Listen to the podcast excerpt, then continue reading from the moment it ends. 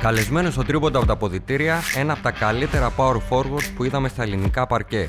Ο Νίκος Οικονόμου θυμάται τις σπουδαιότερες στιγμές της καριέρας του, μιλάει για τη δύσκολη απόφαση να φύγει από τον Παναθηναϊκό, θυμάται τα καυτά ντέρμπι με τον Ολυμπιακό, μοιράζεται μνήμες με τον Νίκο Γκάλη, τον Παναγιώτη Γιαννάκη και τα αδέρφια Παύλο και Θανάση Γιανακόπουλο.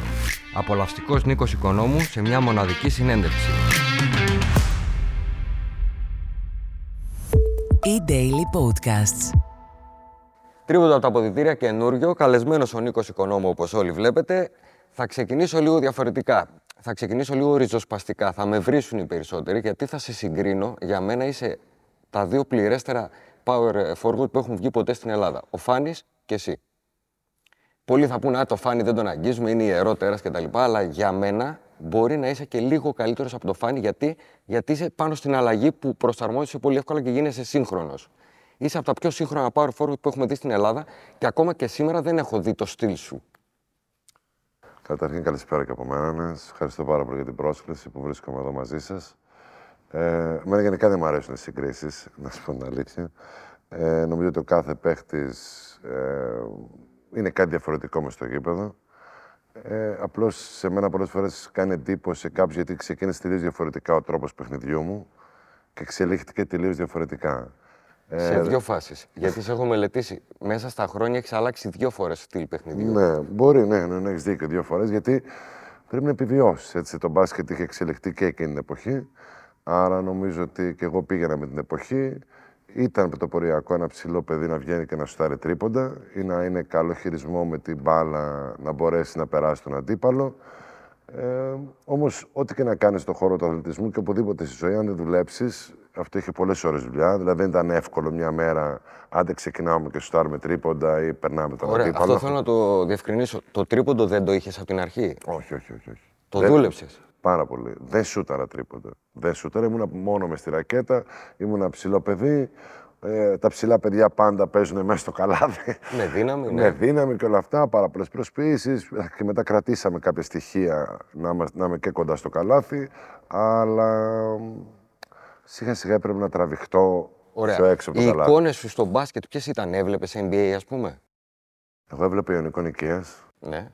τότε εποχή Γιαννάκη, ε, όλη αυτή η φουρνιά, ο Κώσο Πετρίδης, ο Αλεξανδρίδης, ο Κωσένας, ήταν 40, ε, όλα αυτά τα ονόματα που ήταν με τους αριθμούς, άμα θυμάστε, Ναι, το ναι, Ιωνικός φυσικά. Νικαίας. Αλλά κα- καμία σχέση με τον μπάσκετ σου. Το Όχι δικό καμία σου. σχέση, αλλά ήμουν Ιωνικός Νικαίας, μεγάλος στην Νίκαια. Πηγαίναμε στο γήπεδο και αυτός ήταν και ο λόγος που ξεκινήσαμε. Το μπάσκετ είναι η Νίκαια μπασκετομάνα. Μια ιστορική ομάδα. ιστορική ομάδα και παρακολουθούσαμε παιχνίδια τότε ήταν ο Άρης, πολύ μεγάλη ομάδα, πριν πάει ο, ο Γιαννάκης, Γιαννάκης, έτσι. ο Γκάλης, ναι. Παναθηναϊκός, Ολυμπιακός, στο Παπαστράτιο. Έτσι μπήκα εγώ μες στο χώρο μπήκε του το μπάσκετ. μικρόβιο. Μου μπήκε το μικρόβιο. Ε, Και μετά το 87, όπως όλοι οι Όλοι. πιτσιρικάδες εκείνη την εποχή, με τη μεγάλη επιτυχία τότε στην Εθνική, ξεκινήσαμε να παίζουμε μπάσκετ μια παρέα παιδιών, έτσι. Ωραία. Το ύψος το είχες από πάντα; Δεν το θυμάμαι. Να σου πω την αλήθεια. Πάντα ήμουν ψηλό παιδί. Οι γονείς μου είναι πάρα πολύ ψηλοί. Δηλαδή, ο Ναι, πατέρας. Άλλαξες θέσεις, αυτό εννοώ.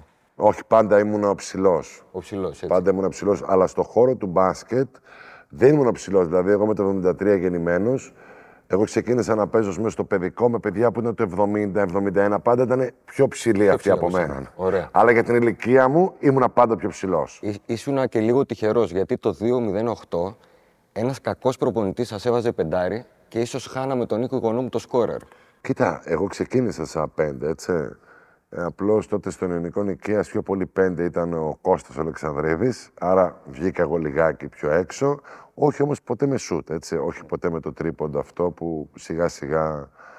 Ε, στην εθνική ομάδα, να σου πω την αλήθεια, ξεκινήσαν. ε, τότε είχα ένα προπονητή, το Θανάση του Παπαδημητρίου, που μου έλεγε θα κατεβάζεις την μπάλα. Τότε εθνική πέδα μου πήραμε το χρυσό. Ο- να κατεβάζεις εσύ την Ναι, μπάλα; μου είχε πει ότι θέλω να κατεβάζεις και την μπάλα μα. Εγώ στην αρχή άκουγα, ξέρεις, πώ θα κατεβάσει την μπάλα. Εγώ ήμουν αμέσως ζωγραφιστός συνέχεια. Με τον playmaker δίπλα. Ε, άμα πάνε στο rebound, σου δίνει το δικαίωμα να κατεβάζει και εσύ την μπάλα. Πολύ πρωτοποριακό. Προχωρημένο. Πολύ, δηλαδή πάρα τύπου άντε το πολύ. κούμπο τώρα. Πολύ πρωτοποριακό. Και σιγά σιγά ο συγκεκριμένος προπονητής ήταν ένα ερέθισμα. Ο... να, να τραβηχτώ σιγά σιγά προς τα έξω. Ωραία, πάμε να τα ξεκινήσουμε. Όπως ανέφερες, ξεκινάς στον Ιωνικό Νικαία, στη ιστορική ομάδα και πέφτει στη φάση που ο Παναθηναϊκός αναζητά Έλληνες παίχτες ταλέντα και κάνει μια στροφή σε νεαρούς παίχτες. Όταν γίνεται η πρόταση για να σε αποκτήσουν, η πρώτη σου σκέψη ποια είναι; Καταρχήν, είχες άλλες προτάσεις από άλλες ομάδες; Ε, ήταν και ο Ολυμπιακός Ναι. και ο ΠΑΟΚ. Ωραία. Τι, Εντάξει. στη ζυγαριά τι έγινε και πήγες στον Παναθηναϊκό; Ε, νομίζω η επιθυμία του κ. Παύλου του Γιανακόπουλου. Ωραία. Αυτό ήταν ε, το, το περισσότερο για μένα. Ναι. Γιατί στον ελληνικό νοικία σου λέγανε θα πάω στον Ολυμπιακό. Ε, γιατί λόγω σωματεία, νίκαια, Πειραιάς, ξέρεις. Εγώ ήμουνα στον Πειραιά σχολείο. Εμένα όλοι οι φίλοι μου ήταν από τον Πειραιά. Άρα όλοι περιμένανε Ότι θα διαλέξεις ο Ολυμπιακός. ότι, όχι, ότι θα πάω στον Ολυμπιακό. Okay. έτσι. Είχες ανάμειξη στη μεταγραφή ή την μεταγραφή την ε, επέλεγε η ομάδα; Δεν υπήρχαν μάνατζερ τότε. Οκ. Ο πατέρας μου ήταν. Ναι. Και ξέρεις και ο Ιωνικός Νικαίας να με δώσει. Δηλαδή παλιά δεν δίνανε τους παίχτες. Ξέρω, τα δελτία που λέει. Ναι, τα δελτία, κατάλαβες. Παλιά δεν δίνανε. Ανήκε στην ομάδα, δεν είχες άποψη. Ναι, ακριβώς. Τότε που λέγανε ότι αν δεν, θα σου κρεμάσουμε. Το έχω ακούσει από όλους. Θα σου κρεμάσουμε ναι, το δελτίο. Εγώ ήμουν από τους τυχερούς που τότε η τότε διοίκηση του Ιωνικού Νικαίας και ο τότε προπονητής Απόστολος Κόντος ε, επιτρέψαν να γίνει αυτή η μεταγραφή. Με ένα πολύ μεγάλο αντίτιμο για εκείνη την εποχή. Το οποίο το είχε Από ό,τι πληρώσει. έχω ακούσει, ο Παύλος δεν δεχόταν το όχι. Θα έκανε τα πάντα για να σε πάρει αν σε ήθελε. 100%. Εγώ νομίζω ότι ο, ο κύριος Παύλος, ο κύριος Θανάσης, ο κύριος Κώστας μπορεί να μην ξέρανε Ναι. πώς έπαιζα και όλα αυτά, αλλά είχαν ακούσει ότι υπήρχε ένα παιδί πολύ ταλαντούχο στον ελληνικό Νικαία. Από τη στιγμή όμως που ήταν η επιθυμία του τότε προπονητή, του τότε τεχνικού σύμβουλου, δεν ξέρω τι υπήρχε τότε, στον Παναθηναϊκό, ε, θα το έκανε, θα το έφερνε εις πέρας. 100%. Και τότε είχαμε προχωρήσει σε τρεις μεγάλες μεταγραφές για εκείνη την εποχή. Ο Φράγκη που ήταν την προηγούμενη χρονιά, ο Χρήστος, ο Μυριούνης, που έγινε η ίδια εποχή Με σένα. με μένα. ναι. Υπήρχε ο Γιάννης ο Γεωργικόπουλος στον Παναθηναϊκό παιδί από τα σπλάχνα του Παναθηναϊκού και ήρθα κι εγώ. Σε όλους έκανε τρομερή εντύπωση γιατί εγώ μαζί με τον Χρήστο, τον Μυριούνη, παίζαμε ίδια θέση. πάνω κάτω την ίδια θέση. Διαφορετικό στυλ, αλλά ίδια Διαφορετικό στυλ. Ο Χρήστος ήταν τότε ήδη από το τρίποντο, δηλαδή δύο χρόνια πιο μεγάλος ο Χρήστος. Παίζαμε όμως πάνω κάτω την ίδια θέση. θέση. Αυτό θέλω να σου πω. Εκεί θα έρθω. Πέφτεις κατευθείαν στα βαθιά. Δηλαδή, ενώ πας με τη μορφή ταλέντου, μπαίνεις πενταδάτος, αρκετά λεπτά συμμετοχής, ενώ έχεις πάρα πολλά. Ε, έχεις παίχτη μπροστά σου, ας πούμε, τύπου το Βολκόφ. Οκ. Είσαι στο Εκείνη ίδιο τη χρο- ύψος. εκεί- Εκείνη τη χρονιά παίζαμε στον τάφο του Ινδού. Εκείνη τη χρονιά ήταν ο Αντώνιος Ντέιβις σαν ξένος, ο Λιβέρης Ανδρέτσο Αργέτη Πεδουλάκης ήταν το 91. Την επόμενη χρονιά ήρθε ο Βολκόφ. Ναι. Την πρώτη χρονιά που πήγαμε. Οκ, την πρώτη χρονιά. Τη δεύτερη, ας πούμε. Είσαι- ακόμα είσαι στα πρώτα. Θεωρείς ο Νίκος Οικονόμου ακόμα η πρώτη μεταγραφή. Δεν είσαι ακόμα το αστέρι της ομάδας. Παίζαμε πολύ. Ναι. Παίζαμε. Φοβήθηκες όμως ότι οι ακριβές μεταγραφές που έρχονται στον Παναθηναϊκό θα σε στείλουν στον πάγκο; Όχι, δεν φοβήθηκα. Γιατί να σου πω κάτι, την πρώτη χρονιά τότε στον Παναθηναϊκό, ο Παναθηναϊκός εκείνη τη χρονιά έκανε μια τρομερή επένδυση σε πολύ νέα παιδιά. Ε, μπασκετικά για τον Παναθηναϊκό ήταν πολύ άσχημη βαθμολογικά η θέση. Ε, νομίζω δεν βγήκαμε καν Ευρώπη.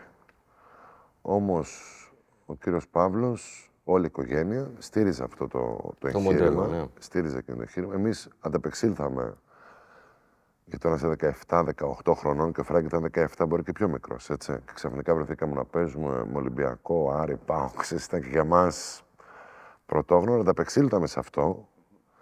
Βγήκαμε μπροστά σε τόσο πολύ μικρή ηλικία.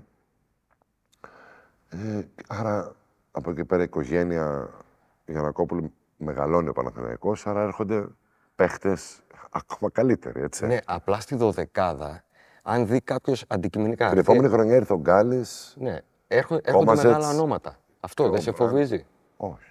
καθόλου. Δηλαδή, Όχι, όποιος δεν φοβάσαι φοβάται- ότι θα πέσουν τα λεπτά συμμετοχής σου; Ποτέ. Δεν φοβήθηκα. Ποτέ, ε; Δεν φοβήθηκα Ωραία. κάτι. Δεν φοβήθηκα κάτι. Και αλήθεια. αυτό, αυτό θα το δούμε και μετά όταν έκανες μεταγραφές σε ξένες ομάδες. Πάλι πήγαινε σε ομάδες που ήδη είχαν πολύ μεγάλα ονόματα. Κοίτα, γιατί ε, τώρα πάμε λίγο πιο μακριά. Όταν πήγα σε μεταγραφές, ας πούμε, και εγώ ήμουν ένα μεγάλο όνομα για να με κάνει μεταγραφή μια ομάδα. Απλά φεύ, ναι, φεύγει ένας Έλληνας παίχτης και πάει σε μια ομάδα όπως είναι η Παρσελώνα. Ναι. Η Παρσελώνα εκείνη την εποχή έχει τον Ναβάρο. Α πούμε, για ηγέτη. Έχει τον Καζόλ. Δεν είναι και το να βάρω για γιατί, να σου πω την αλήθεια. Ο Ναβάρο ήταν μικρός πολύ. Ήταν ο Σάρας τότε. Ο Σάρας, ναι. ο- Ήταν ο Γεσκεβίτσιου τότε. Ήταν ο Καρνεσόβας. ναι. Ε, ήταν ο Ρετζία που ήταν ήδη πέντε χρόνια. Κωνσταντίνος, ναι. Ο Ντουένιας ήταν εκείνη η εποχή. Δηλαδή, ο Ναβάρο ήταν από 18 χρονών. τρο- Ο Γκαζόλ το είδε τρομερά ταλέντα. Όπως εμείς ξεκινήσαμε τότε στο Παναθηναϊκό, σαν τρομερά ταλέντα, έτσι ξεκινούσαν και αυτοί εκείνη την εποχή Ωραία. στην. Ε, Άρα εσύ άρα πας- και αυτή Ναι. η Μπαρσελόνα πάντα είχε κάποιους πιο έμπειρους. Εγώ πήγα σαν πιο έμπειρος. Ναι, σωστά. σαν πιο Κατάλαβες; έμπειρος. Ωραία. Είσαι, μια, είσαι το μέλος της ομάδας λοιπόν, που αρχίζει και δημιουργείται η αυτοκρατορία. 93 κύπελο Ελλάδος, 94 Final Four πρωταθλητριών, 95 πάλι Final Four, με αποκορύφωμα το 96 που παίρνετε την Ευρωλίγκα. Φαινόταν από την αρχή το πράγμα ότι ο Παναθηναϊκός πάει για κορυφή; Δηλαδή το νιώθατε, το βλέπατε, το συζητούσατε μεταξύ σας οι παίχτες, ότι μπορούμε και πάντα κάτι στραβώνει; Εμείς σε πάρα πολύ μικρή ηλικία βρεθήκαμε σε μια ομάδα η οποία ο πρώτος είναι πρώτος, ο δεύτερος είναι τίποτα. Τίποτα. Όσο σκληρό και να σου φαίνεται αυτό, όσο και πολύ μεγάλη προσπάθεια να κάνεις με τις προπονήσεις, με τα πάντα, αν δεν έφερνες τρόπια, αν δεν έφερνες τίτλους, ε, ήσουν τίποτα. Άρα φαντάσου ότι ένας τίτλος μπορεί να κρυθεί και στο ένα παιχνίδι. Ναι. Και στο, Φαντάσου, στο ένα λεπτό. Να έχεις παίξει 40 Να είσαι παιχνίδια, πρώτος 50 και, παιχνίδια και να κάνεις κακό και να τελικό. παίξουν πρώτο και να κάνεις ένα κακό τελικό. Συνέβαινε αυτό σε εμάς. Ε, Όμως δεν το βάλαμε κάτω. Η ίδια η οικογένεια δεν το έβαλε κάτω και κάθε χρόνο ερχόντουσαν πάντα καλύτεροι παίχτες, πάντα καλύτεροι παίχτες. Και κάποια στιγμή έφτασε το πλήρωμα του χρόνου και πιστεύω ότι ήταν καθαρά θέμα ότι ήταν το timing. Εκείνη τη στιγμή ήταν το timing. Γίναν όλα Σωστά. σωστά, γιατί είχαμε πάρει και το κύπελο το 96 στο Final Four στην Πάτρα ε, και έφτασε το πλήρωμα του χρόνου να πάρουμε και την πρώτη Ευρωλίγκα μετά από δύο αποτυχημένες, όχι Παναθηναϊκό Ολυμπιακό, γιατί και πιο πριν είχαν προσπαθήσει Ναι, ναι, και εννοείται. άλλες ομάδες, Και άλλες. έτσι. Και ο Άρης. Με δύο, ξέρεις, προσπάθειες στα δύο προηγούμενα Final Four που δεν τα είχαμε καταφέρει. Ωραία. Από το πρώτο Final Four και το δεύτερο, όσοι τα είδαν ξέρουν πάνω κάτω. Τι διαφορετικό είχε ο Παναθηναϊκός, δηλαδή πήγαινε με αυτό σε εισαγωγικά μαγιά ότι τώρα μου ανήκει. Δηλαδή είμαι τρία χρόνια το διεκδικώ, Αυτό τώρα ήταν ήρθε η το ώρα μου. τρίτο. Ναι. Που λες τώρα. Εμείς παίξαμε δύο, ένα στο Τελαβίβ, ένα στη Σαραγώσα και ένα στο Παρίσι. Ήταν το τρίτο σερί Final Four. Αυτό εξηγώ ότι τα δύο πρώτα Final Four σας δώσανε λίγο αυτοπεποίθηση; Νομίζω ότι τα δύο πρώτα Final Four επικεντρωθήκαν και δύο ομάδες στην ε, μονομαχία Παναθηναϊκού Ολυμπιακού. Στον Να σου εμφύλιο, πω ναι. την αλήθεια. Ε, και γι' αυτό δεν κατάφερε καμία ομάδα. Ναι, ναι. Γιατί είχαμε πολύ καλές ομάδες και οι δύο. Και οι δύο. Καλύτερες από όλες τις ομάδες που υπήρχαν. Ναι, ναι, Ειλικρινά σου μιλάω. Και ο Ολυμπιακός εκείνη τη χρονιά ήταν καλύτερη από την Πανταλώνα. 100%. Και εμείς ήμασταν καλύτεροι από την Πανταλώνα. Και αντίστοιχα την επόμενη χρονιά πιστεύω ότι και εμείς είχαμε μια πάρα πολύ καλή ομάδα για να χτυπήσουμε ακόμα και τη Ρεάλ στο τελικό. Την τρίτη χρονιά δεν υπήρχε όλο αυτό που υπήρχε τα προηγούμενα δύο χρόνια. Να ασχολούνται τα μίντια με τη μεταξύ σας Δεν είχαμε κόντρα. τόσα πολλά μίντια, εμείς το ζούσαμε. Ε, οι έτσι. εφημερίδες υπήρχαν, κάτι Εφημερίδες. πρωτασέλιδα. Μπράβο, οκ. Ναι. Δεν είναι αυτό που ανοίγεις το κινητό, μπαίνεις στο τάμπλετ και βλέπεις αυτό το που τότε γινόταν. ήταν χειρότερο. Γιατί το να βλέπεις ένα περίπτερο, έναν τίτλο ο οποίος δημιουργεί κλίμα πολέμου, δεν είναι και πολύ ωραίο. Ναι, εντάξει, οκ. Υπήρχε αυτό το κλίμα που λες. Υπήρχε πολύ μεγάλη πίεση από τον κόσμο. Τρομερή πίεση από τον κόσμο. Εμείς ήμασταν ακόμα μικρά παιδιά όμως, έτσι. Αλλά το, έχουμε, το είχαμε περάσει αυτό. Έτσι. Ναι, Ήμασταν 22 χρόνια, 23 Το ότι είσαι 22 όμως και ότι κυκλοφορείς μέσα στον κόσμο δεν μπορεί να μην σε επηρεάζει και να σε αγχώνει. 100% σε επηρεάζει. Δεν είναι. Καμιά φορά άκουγα τα παιδιά στη Θεσσαλονίκη ότι μετά από το Πάο Κάρις κρυβόμασταν κανένα μήνα ποιο ναι, όποιος κέρδιζε. Δεν μπορούσε- Έβγαινε όποιος. Ε, ναι, ναι, Δεν ναι. μπορούσαν να πιούν καφέ. Το Δηλαδή, ίδιο γίνεται και στην Αθήνα. Δεν, δεν άλλαζε κάτι. Απλώς μπορεί να θεωρήσει ότι η Αθήνα είναι πιο μεγάλη, αλλά και πάλι θα υπήρχε αυτό το πράγμα άμα θα βγαίνεις έξω. Ε, το θέμα είναι το πιο βασικό κομμάτι για μας είναι ότι έφυγε αυτό το, το πρέπει. Εντάξει, έφυγε αυτό το πρέπει. Ε, δεν σου κρύβω ότι η Μπαρτσελώνα μας είχε κερδίσει δύο φορές, μέσα έξω. Ήταν το φαβορή. Ναι, στον τελικό, βέβαια, η Μπαρσελόνα δεν θύμιζε πολύ η Μπαρσελόνα ε, της κανονικής περίοδου. Καταφέρατε και τους κλείσατε πολύ στην άμυνα. Δηλαδή, τους Και ήταν η εξουδετερώσατε νοοτροπία του Μάλκοβιτς ότι καταστρέφουμε το παιχνίδι, το του παιχνίδι άλλου. αντιπάλου. Γιατί είχαμε παίχτε οι οποίοι είχαν απίστευτο ταλέντο. Εντάξει, δηλαδή και ο Ντομινίκ είχε απίστευτο ταλέντο επιθετικό, αλλά οι τίτλοι δεν παίρνονται με την επίθεση. Οι τίτλοι παίρνονται με την άμυνα.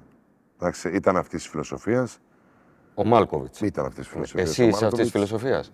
Πιστεύω ότι ναι, άμα θες να πας μπροστά και θέλεις να διεκδικείς τίτλους, ε, νομίζω ότι πρέπει να είσαι πολύ σκληρός στην άμυνα, ε, γιατί η επίθεση, ξέρεις, ο παίχτης δεν είναι ρομπότ, μπορεί να βάλει 6 στα 6 τρίποντα, μπορεί να βάζει τα πάντα, μπορεί όμως και να χαθούν. Ναι, αλλά αν δίνεις πολλή ενέργεια στην άμυνα, δεν χάνεις από την επίθεση. Πρέπει να τα συνδυάσεις και τα δύο. Εντάξει, είναι και το τι σου δίνει και ο αντίπαλος και τι στυλ ομάδα είναι ο αντίπαλος. Όμως βλέπω ότι δεν υπάρχει κάποιος κανόνας σε αυτό το πράγμα. Ναι, Έτσι. ναι. Ο Ολυμπιακός Αυτό έχει λέει. πάρει Ευρωλίγκα με 100 πόντους επίδεση. Έτσι. Ναι. Δεν υπάρχει. Και το, το άλλο το πήρε με 60. Δηλαδή δεν είναι αυτό. Δηλαδή και ο Παναθηναϊκός το ίδιο, ας πούμε. Έτσι. Ε, θυμάμαι τον τρομερό τελικό με Τζεσεκά με στο ΑΚΑ. Δηλαδή ξέρεις, πρέπει να είσαι. Πώς θα πάει και το παιχνίδι, δηλαδή, αν ένας διαιτητής δεις ότι σφυράει τα φάουλ πολύ εύκολα. Σφυρίζει τα φάουλ δηλαδή με μια επαφή, θα το γυρίσεις όχι από την άμυνα, θα το γυρίσεις στην επίθεση. Φαντάζομαι. Ένας τελικός, ένας τελικός. Σωστά. Ωραία. Απλώς όπως έχουν πει και άλλοι παίχτες, ότι όταν είσαι εκεί, γιατί δεν είναι εύκολο να ξαναπάς, δεν είναι εύκολο να πηγαίνεις. Δεν είναι εύκολο να πας. Ε, μου είπε ο Χρήστος ο Τσέκος σε μια από τις. Όταν χάνεις ένα Final Four, μετά αδειάζεις ψυχολογικά. Σε εσάς συνέβη; Δηλαδή ξεμένεις από, α, από ενέργεια. Εμείς δεν νομίζω. Τι να σου πω εδώ, κάθε. Απλώς να σου εξομολογηθώ κάτι ότι εμείς ποτέ δεν χαρήκαμε πράγματα. Α, οκ. Δεν χαιρόμασταν. Δηλαδή, Ούτε την νίκη. έπαιρνες, έπαιρνες το, το ευρωπαϊκό, έπαιρνες ένα κύπελο, την άλλη μέρα ήσουν πάλι μες στο γήπεδο. Υπήρχε μια ευφορία, αλλά είχες αγώνα πάλι. Άρα, όταν σταματάς το μπάσκετ, καταλαβαίνεις Τι έχω κάνει. ναι, κάτι ότι έχω κάνει, έτσι. Ωραία. Τον τελικό του 96 τον ξαναείδες ποτέ; Ολόκληρο όχι. Όχι, ε. όχι. Οκ. Ούτε εκείνη την περίοδο το ξαναείδατε, ας πούμε, για να δείτε το. Βλέπαμε το scouting του επόμενου παιχνιδιού. Το επόμενο Τότε, παιχνιδιού. εκείνα τα χρόνια ήταν λιγάκι πιο δύσκολα, έτσι, γιατί ακόμα και στην Ελλάδα τα παίζαμε, πηγαίναμε στο ξενοδοχείο. Δηλαδή, εγώ ας πούμε στο σπίτι μου με το Φράγκι που είμαστε στο δωμάτιο, πιο πολύ ήμουνα μαζί με το Φράγκι στο δωμάτιο του ξενοδοχείου, παρά στο σπίτι μου. Δηλαδή, τους περισσότερους μήνες περνάγαμε σε ένα ξενοδοχείο μέσα. Ε, Ενώ θα περίμενε ο κόσμος το αντίθετο, τώρα που είναι πιο επαγγελματικά τα πράγματα. όχι, τότε δεν ξέρω. Γινόταν ας πούμε, και στα εντός έδρας παιχνίδια πηγαίναμε στο ξενοδοχείο. Ήταν σωστό βέβαια, απομονωνόσασταν. Υπήρχε μια απομόνωση του, εντάξει, έχουν αλλάξει λίγο τα πράγματα. Ναι. Οκ. Ε, δεν το ψάξα ποτέ γιατί ήταν τρόπο ζωής. Ναι. Ήταν τρόπο ζωής. Έτσι ήξεραν, έτσι κάνανε. Και εγώ έτσι ήξερα, έτσι έκανα. Ωραία. Με τον Μάλκοβιτς πώς θα πήγαινες; Πολύ καλά. Είσαι από τους λίγους, γιατί ο- οι περισσότεροι λένε ότι με τον Μάλκοβιτς χάναμε το ρόλο μας, δηλαδή ήμασταν ρομποτάκια. Όχι, δεν, δεν νομίζω ότι ήταν ρομποτάκι. Το να υπάρχει κάποιες αρχές στο παιχνίδι και ένας προπονητής να επιβάλλει αυτά που θέλει, δεν σημαίνει ότι είσαι ρομπότ. να Άρα είσαι υπέρ της πειθαρχίας. Ήσουν και τότε, στα, Μόνο- στα νιάτα σου. Μόνο με την πειθαρχία. Ε, Μας είχε έρθει ένας ε, προπονητής τότε στον Παναθηναϊκό, ο οποίος ήταν λίγο, ξέρεις, ο πρώτος προπονητής που είχα στον Παναθηναϊκό. Δεν ήταν τόσο πολύ της πειθαρχίας, δεν ήταν τόσο πολύ της προπόνησης. Όταν είσαι 18 χρονών, ξέρεις, 17 που είμαστε, γίνεται, θέλει κάποιος να του τραβήξει το αυτί. Δεν είναι, είναι- Οκ. Και όταν έφυγε και όταν ήρθε ο συγχωρεμένος ο Κώστας Πολίτης μαζί με τον Νίκο το Σισμανίδη γυμναστή και είχαμε πάει στη Γλυφάδα μας βοήθησε πάρα πολύ το ότι ήμασταν 7 ώρες μες στο γήπεδο με τον coach και με τον γυμναστή. Ήταν υπέρ της προπόνησης ο Πάρα πολύ. Και ο ίδιος δηλαδή ήταν παρόν στις προπονήσεις; Παρόν. Υπέρ της προπόνησης. Ε, μας βοήθησε πάρα πολύ αυτό το πράγμα όλους τους μικρούς. Δουλέψαμε πάρα πάρα πάρα πολύ και με τον γυμναστή εκείνη που είχε ο Παναθηναϊκός, το Σισμανίδη και με τον coach. Πάρα πάρα πάρα πολύ δουλειά. Ε, αν, αν κάτσω να Εμείς σκεφτώ. τότε βγήκαμε, εγώ το πιστεύω ότι τότε βγήκαμε. Κατάλαβες, δηλαδή τότε βγήκαμε στον Παναθηναϊκό. Ε, πάρα πάρα πολύ προπόνηση. Αν κάτσω να σκεφτώ Δεν λίγο. σου λέω ότι- μετά με τον Μάλκοβιτς τι έγινε. Ναι, Έτσι, Αλλά- κι, αλλ- έτσι κι αλλιώς στις καριέρες σου μετά έρχεται ο Σούμποντιτς. Σωστά, τον προλαβαίνεις ο Σούμποντιτς; Ναι, βέβαια, πήραμε δύο πρωταθλήματα. Πάλι η σερβική νοοτροπία δηλαδή. Πάλι Ναι, τελείω πειθαρχία. διαφορετική νοοτροπία, αλλά πάλι δουλεύαμε πολύ. Πολύ. Έτσι, γιατί ανέβηκε πολύ το επίπεδο της προπόνησης. Επαγγελματίες παίχτε, τώρα όταν έβλεπε με τον Γκάλι, τον Γιαννάκη, όλους αυτούς τους παίχτε που είχαν περάσει ότι μπαίναν πρώτοι, είσαι μένει πιο νωρίς από αυτούς για να κάνεις. Και φέμα τελευταία θα φύγεις πρώτο και θα κάθεται ο Γκάλι να κάνει προπόνηση; Σωστά. Δηλαδή, Αφού τους ανέφερες, τι πήρες από τον Γκάλι και τι από τον Παναγιώτη Γιαννάκη; Τι θυμάσαι δηλαδή; νομίζω ότι το πόσο ήταν εκεί, το πόσο focus ήταν εκεί με το που μπαίνω στο γήπεδο, το πόσο επαγγελματίες το πόσο δοτικοί ήταν και δύο να μας βοηθήσουν. Ήταν, Τελείως- έτσι, με τελείως τα δια- νέα παιδιά. Τελείως διαφορετικοί χαρακτήρες βέβαια. Ο Παναγιώτης είχε πάντα το μικρόβι του προπονητή και σαν παίχτης; Λειτουργούσε, ξέρεις, έτσι, αλλά και ο Νίκος ήταν εκεί. Γιατί νόμιζαν ότι ο Νίκος πάντα είναι, ξέρεις, δεν μιλάει. Ακόμα αλλά... άκρος. Ναι, αλλά ήταν εκεί, ήταν κομμάτι της ομάδας. Εμείς ήταν δύσκολο να το συνηθίσουμε ότι ήταν εκεί αυτοί οι παίχτε. Ήταν κανονικός παίχτη. Κανονικός ήταν με εμάς, δηλαδή ξέρεις. Και την πλάκα μας κάναμε και αυτά, ξέρεις. Ήταν ένα κομμάτι της ομάδας, έτσι, με απόλυτο σεβασμό απέναντί του, όπως όλους εμείς. Υπήρχε αυτό το πράγμα στους μικρούς παίχτε. Δεν υπήρχαν όμως οι μεγάλοι οι οποίοι Ήταν Ε, δίβες. ναι, όχι, μας βοηθούσαν πάρα πολύ. Και, και, και οι υπόλοιποι παίχτες, έτσι και ο Βράγκοβιτς ήταν μεγάλο όνομα. Και ο Πάσπαλη και ο Βολκό βοηθούσαν τους μικρούς παίχτες. Όμως οι μικροί ήμασταν εκεί. Δεν πετάγαμε στα σύννεφα. Βοηθάγαμε την ομάδα. Πολύ σημαντικό. Κατάλαβες, δεν πετάγαμε στα σύννεφα. Ε, δεν επί της είχαμε. ουσίας σεβόσασταν την εμπειρία, έτσι, αυτό. Ακόμα και αν ήσουν μεγαλύτερο Καταρχήν ταλέντο. σεβόμασταν τη φανέλα που φορούσαμε. Πάμε παρα... από εκεί ξεκινάμε, έτσι. Εντάξει, σεβόμαστε όλο αυτό που ζούμε. Είχαμε την ευλογία και την τύχη να έχουμε πολύ καλούς προπονητές, πολύ καλούς συμπαίχτες. Εντάξει, αυτό δεν συμβαίνει σε πάρα πολλούς παίχτες. Όχι, είναι Εντάξει. ευλογία, πραγματικά έτσι όπως το λες. Είναι, ναι, είχαμε τρομερούς αντιπάλους, εντάξει, τρομερό ανταγωνισμό μες στην προπόνηση. Άρα καταλαβαίνεις αυτομάτως ότι αυτό ή μπορείς να το ακολουθήσεις ή δεν μπορείς. Σωστό. Είναι απλά τα πράγματα. Ναι, Ή γι' αυτό αντέχεις φαίνεται ή δεν στο- αντέχεις. Και αυτό φαίνεται και όταν άλλαξες ομάδα. Είχες, α, ε, για μένα στον Παναθηναϊκό απέκτησες νοοτροπία πρωταθλητή. Και την κουβάλισες μέχρι και το τελευταίο σου παιχνίδι. Όταν φτάσουμε στα τελευταία σου ναι, στις άλλες ομάδες. που υπάρχει έπαιξες. αυτό το σκεπτικό, έτσι. Αλλά είχα, σου λέω και στι υπόλοιπες ομάδες που πήγα, μπορεί να μην ήταν, ας πούμε, ξέρεις, αλλά υπήρχε πάντα ένα όνομα σε όλες τις ομάδες που πήγα. Ε, τα πάντα είναι το timing για μένα, έτσι. Τα πάντα είναι πώς θα βρεθείς, πώς θα κάνεις, Ναι. οι συγκυρίες. Η μοίρα που λέω εγώ. Η Έχεις μοίρα. δίκιο. Δηλαδή και στον Παναθηναϊκό περάσαν κάποια χρόνια για να πάρουμε πρωτάθλημα, έτσι. Τίτλο. Θα πάω σε λίγο ξανά στο 96. Μαθαίνεις ότι έρχεται ο superstar Dominic Wilkins. Πώς το διαχειρίζεσαι, τι, τι παθαίνετε λίγο εκεί στα αποδητήρια. Κοίτα. Ήτανε. Ξέρεις, Όταν όμως ξεκινάς και γνωρίζεις έναν άνθρωπο, είναι συμπαίχτης σου. Α, τον ε, αποκαθήλωσες δηλαδή από το μύθο; Δεν, αποκα... δεν αποκαθηλώνεις κανέναν. Όταν αυτός ο άνθρωπος θα έρθει να σε χαιρετήσει, έτσι, Οκ. εσύ είσαι λίγο τρομαγμένος. Πώς πώς θα μιλήσεις, πιχτσερικάδε, έτσι. Το ίδιο μου συνέβαινε και με τους άλλους Ναι, ναι, με τον. θρύλους, έτσι. Δεν είναι κάτι το οποίο. Εντάξει, στην αρχή λες αλήθεια. Δηλαδή, δεν το ξέρεις, συμβαίνει τώρα όλο αυτό το πράγμα. Όταν όμως μπαίνεις σε μια καθημερινότητα, είναι ο συμπαίχτης σου. Είναι ο... με αυτόν παλεύεις να κατακτήσεις πράγματα. Ωραία. Ο Ντομινίκ το έβλεπε έτσι, δηλαδή; Έτσι, έτσι ακριβώς. Αυτό Έγινε σου- μέλος της ομάδας Έτσι κατευθείαν; ακριβώς. Έτσι ακριβώς. Έτσι ακριβώς. Δεν είναι ότι ξέρεις ότι εγώ είμαι κάτι διαφορετικό. Μα ήταν διαφορετικό. Δεν χρειάζεται να το. ήταν διαφορετικό για όλους μας. για Όπως τον όλοι ίδιο. αυτοί οι παίχτες, έτσι. Και για τον ίδιο ήταν διαφορετικό. Είναι Ναι. άλλος κόσμος. Το Άλλος κόσμος, αλλά είναι διαφορετικός για μας. Αλλά όταν μπαίνουμε στο γήπεδο, όλοι προσπαθούμε γιατί προσπαθούμε για να κερδίσει ο Παναναναϊκό. Να μπει μπάλα στο Δεν θα καλάθι. προσπαθήσει να κερδίσει ούτε ο Ντομινίκ ούτε ο Παναναναϊκό. Άρα και αυτοί μας χρειάζονται, εμείς χρειάζονται. Έτσι είναι η ομάδα. Έτσι γίνεται η ομάδα. Αλυσίδα. Αλυσίδα είναι. Εντάξει. Δεν σκέφτεσαι, Α, μετά είναι ο Ντομινίκ. Είναι ο συμπαίχτη σου. Ναι. Είσαι τυχερός που είναι ο Ντομινίκ. Βέβαια, αφού είσαι ακόμα στο μπάσκετ και τα βλέπεις καθημερινά, οι παίχτες δεν σκέφτονται πάντα έτσι. Μπορεί ένας παίχτης να έρθει σε μια ομάδα μια χρονιά απλά για να φτιάξει τα ποσοστά του και να πάρει μια μεταγραφή. Εντάξει, τώρα το πώς σκέφτεται τώρα με το τότε είναι λίγο διαφορετικά τα πράγματα. Ακριβώς. Θες να μου πεις και δύο-τρία λόγια για τον Παύλο και τον Θανάση Γιανακόπουλο, γιατί πιστεύω ότι αλλάξαν όχι μόνο τον Παναθηναϊκό αλλά και όλο το μπάσκετ. Δηλαδή είναι η εποχή που πλέον το μπάσκετ αποκτά κύρος στην Ελλάδα. Επαγγελματισμό. Ε, βέβαια. Και τα τρία αδέρφια, και ο κύριος Παύλος και ο κύριος Θανάσης και ο κύριος Κώστας, είναι άνθρωποι που πήγα πολύ μικρό παιδί εκεί. Ενδιαφερόντουσαν για σένα, ναι. Εντάξει, δηλαδή ήταν άνθρωποι που αγαπούσαν, αγαπούσαν τους παίχτες, αγαπούσαν την ομάδα, αγαπούσαν την οικογένειά σου.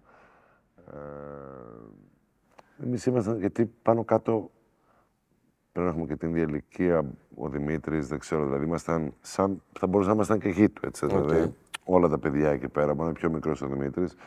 Ε, εντάξει, ήταν συγκλονιστικό όλο αυτό που ζήσαμε, την εξέλιξη του Παναθηναϊκού, πώς πήγαμε από μικρά παιδιά και πώς φτάσαμε σε μια ηλικία 26 χρόνων, 27, γιατί μέχρι τότε είχαμε συμβόλαιο, μέχρι 8 χρόνια Ναι, ναι. ήταν τότε τα συμβόλαια τα μεγάλα που γινόντουσαν. Ε, ήταν η οικογένειά μου για ένα πολύ μεγάλο διάστημα. Όταν άλλαξες ομάδες, καταλάβαινες το τι θα πει Παύλος και Θανάσης σ- με τους επόμενους πρόεδρους; Δηλαδή, εκείνοι δεν ήταν λίγο πιο πολύ επαγγελματίες, ενώ ο Θανάσης και ο Παύλος κρατούσαν λίγο και το οικογενειακό που είπες. Ναι, το κρατούσαν αυτό. Έχεις δίκιο σε αυτό το κομμάτι. Δηλαδή, τον έβλεπες στην προπόνηση το Θανάση, παθιαζόταν. Έτσι ακριβώς. Αυτό που λες για ακόμα και στι αποστολές μαζί μας. Ο Παναθηναϊκός έχει πιο πολύ αυτό. Είχε τότε, με Είχε. συγγνώμη. Είχε πιο πολύ αυτό.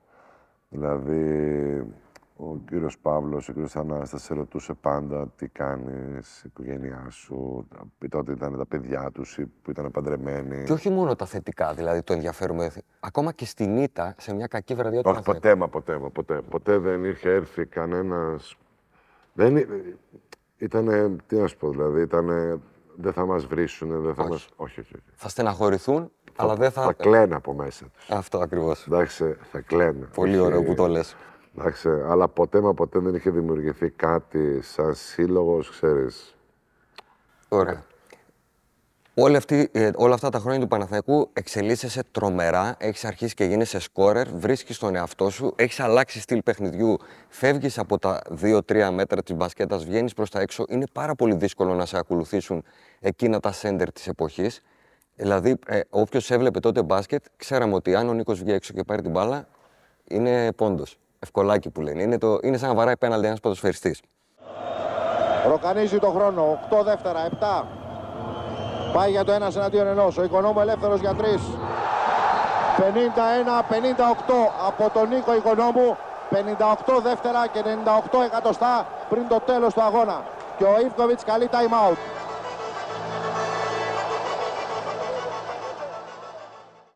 Και έρχεται το 1999 και ενώ όλοι περιμένουμε ότι θα ανανεώσεις, δεν ανανεώσεις. Δεν ανανεώνεις. Γιατί φεύγεις; Συμβαίνει κάτι, δεν τα βρίσκεται οικονομικά; Ε, εσύ θες να φύγεις; Δεν τα βρήκαμε όντω και οικονομικά. Νομίζω δεν χρειάζεται να πούμε σε. Όχι, δεν θέλω να μου πεις χρηματικό Ούτε κανένα ποσό. ενδιαφέρει και αυτά σε λεπτομέρειες. Όμως, ειλικρινά σου λέω, όταν έφυγα, εγώ νόμιζα θα ξαναγίναγα την επόμενη χρονιά. Δεν έφυγα για να φύγω.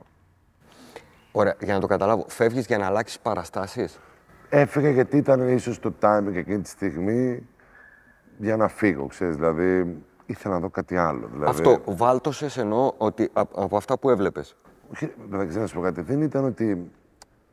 Και το οικονομικό ήταν πολύ σημαντικό. Οκ. Εντάξει. Είσαι στο peak σου. Δηλαδή, αρχίζει. Και θα ήθελα αυτό το peak, εντάξει, όπως γινόταν και με άλλους παίχτες ξένους, Θα είναι και μια επόμενη ερώτηση. ναι, όπως γινόταν με κάποιους. Δεν έγινε όμως. Εγώ δεν έφυγα για να μην ξαναγυρίσω. Γιατί συνέβη πολλά τέτοια περιστατικά. Φύγανε και ξαναγυρίσανε. Ναι.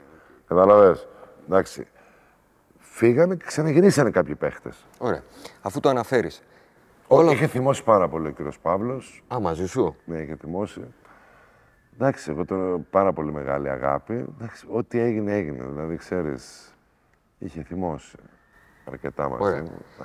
Εντάξει. Δεν θέλω να μου αναφέρεις οικονομικές λεπτομέρειες, αλλά όλα αυτά τα χρόνια έβλεπες να έρχονται μεγάλοι παίχτες στον, Παναθα... στον Παναθηναϊκό, που ακριβοπληρωμένοι, και εσύ ήσουν πάντα εκεί παρόν με, τρομερά... με τρομερούς πόντους και τρομερή συνεισφορά.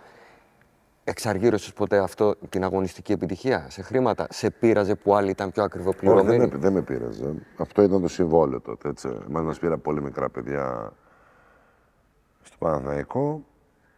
Ε, δεν τα πήραμε εμείς τα λεφτά, τα πήρε η ομάδα όταν πήγαμε με το Οκ, γραφείο. Γιατί προφανώς. ακούγανε, ξέρεις, οι ομάδες παίρναν τα λεφτά. Ήμασταν εκεί, μας δόθηκε μια τεράστια ευκαιρία. Ανταποκριθήκαμε σε αυτήν την πολύ μεγάλη ευκαιρία.